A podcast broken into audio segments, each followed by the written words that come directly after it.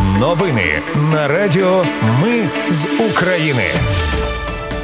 Вітаю, це Радіо Ми з України. Мене звуть Анастасія Вихор, і ви слухаєте головні новини дня 14 червня.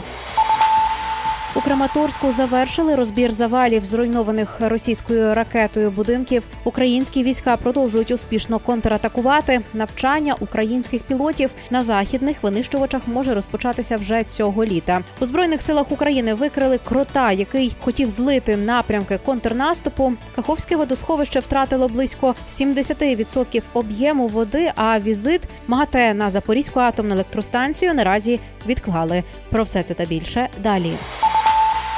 У Краматорську рятувальники з під завалів врятували двох людей. Нагадаю, що російські війська вдарили ракетами сьогодні вночі по приватних секторах Краматорська та Костянтинівки. Голова Донецької обласної військової адміністрації повідомляв сьогодні вранці про трьох загиблих і трьох поранених. І вже вдень Росія вчергове обстріляла аміакопровід поблизу Масютівки Куп'янського району. Про це повідомив Суспільному керівник Харківської обласної військової адміністрації Олег Сенігубов. За його словами, внаслідок обстрілу витоку аміаку не зафіксували. Українські війська продовжують наступ та мають частковий успіх. Про це пише заступниця міністра оборони Ганна Маляр. За її словами, на Бахмутському напрямку на різних ділянках війська пройшли вперед від 200 до 500 метрів. На запорізькому напрямку просунулись на 300-350 метрів. На Бердянському напрямку бої поблизу села Макарівка. А на Маріупольському бої в районі двох населених пунктів. Вчора росіяни втратили артилерійську батарею самохідних гармат, два комплекси радіоелектронної боротьби до 10 одиниць автотехніки і радіолокаційний комплекс розвідки та зенітно-ракетний комплекс.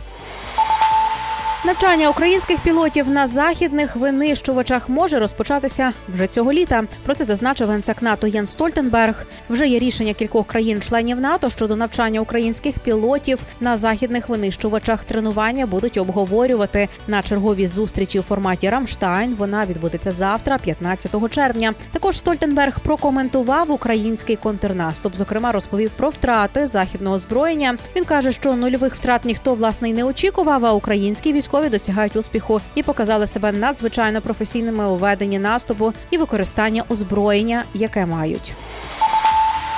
Збройних силах України викрили крота, який хотів злити напрямки контрнаступу на Дніпропетровщині. Правоохоронці затримали російського агента. Він збирав дані про сили оборони України. Про це повідомляє прес-служба СБУ. Зловмисником виявився мешканець Енергодара, який ще до початку повномасштабного вторгнення Росії вступив до лав збройних сил України і там проходив військову службу в одному із гарнізонів у Дніпропетровській області. За даними слідства, наприкінці минулого року його дистанційно завербував кадровий співробітник російської воєнної розвідки. Зрадник збирав інформацію про плани участі українських військ.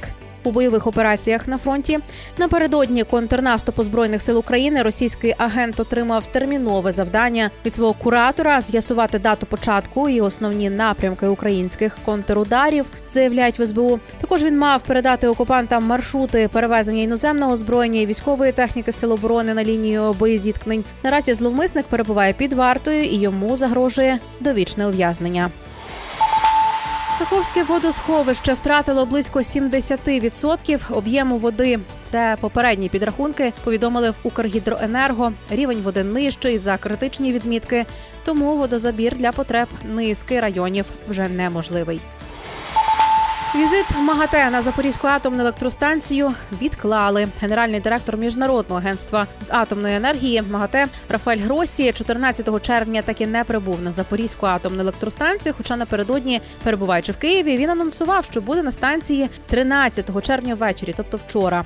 Про те, що Гросі відсутній на ЗАЕС, повідомляє Reuters із посиланням на джерела в українському уряді, а також російське пропагандистське інформагентство ТАСС. За словами джерел Reuters, Гросі чекає більш безпечного моменту. Водночас теж російське медіа ТАСС із посиланням на гендиректора концерну Росенергоатом Рената Кача каже, що візит перенесли на 15 червня, тобто на завтра. Раніше сам Гросі повідомляв, що має намір відвідати ЗАЕС 13 червня ввечері. Обіцяв провести на станції кілька годин і самостійно оцінити ситуацію.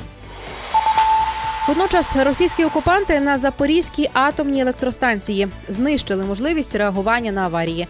На станції немає обладнання та пожежної частини в разі можливої аварії. Про це повідомив ВО голови Держатомрегулювання Олег Коріков під час прес-конференції. Він зазначив, що на ЗАЕС більше немає автоматичного моніторингу радіаційної безпеки, і українська сторона знімає показники у ручному режимі. Кризовий центр на промисловому майданчику ЗАЕС не працює, оскільки він розукомплектований. Там фактично проживають окупанти. Зовнішній кризовий центр не отримує даних про стан системи і обладнання Запорізької АЕС. І пожежно-рятувальна частина українська, яка має реагувати на аварії, зараз не працює. Коріков додав, що тиск і тортури росіян призвели до фактично знищення частини, яка має підтримувати Запорізьку атомну електростанцію в разі аварії або аварійної ситуації.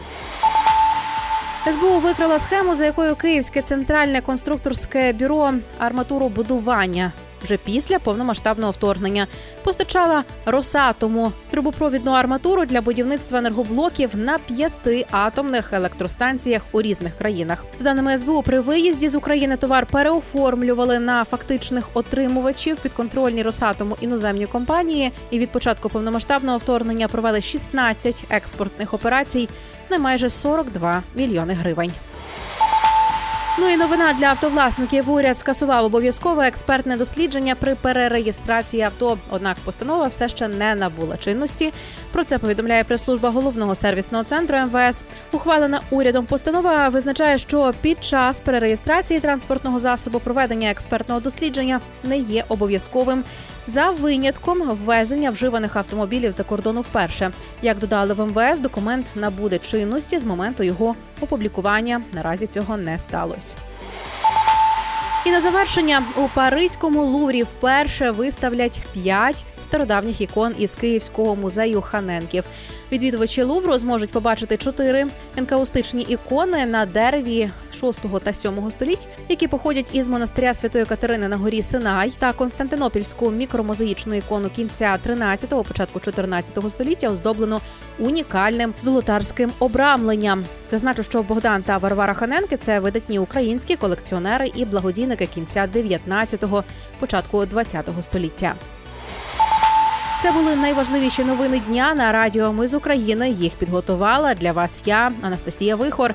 Наші новини про те, що реально і сьогодні відбувається в Україні. Ми не робимо новини, зважаючи на чиїсь політичні чи бізнес-інтереси. Нас тільки реальні перевірені факти.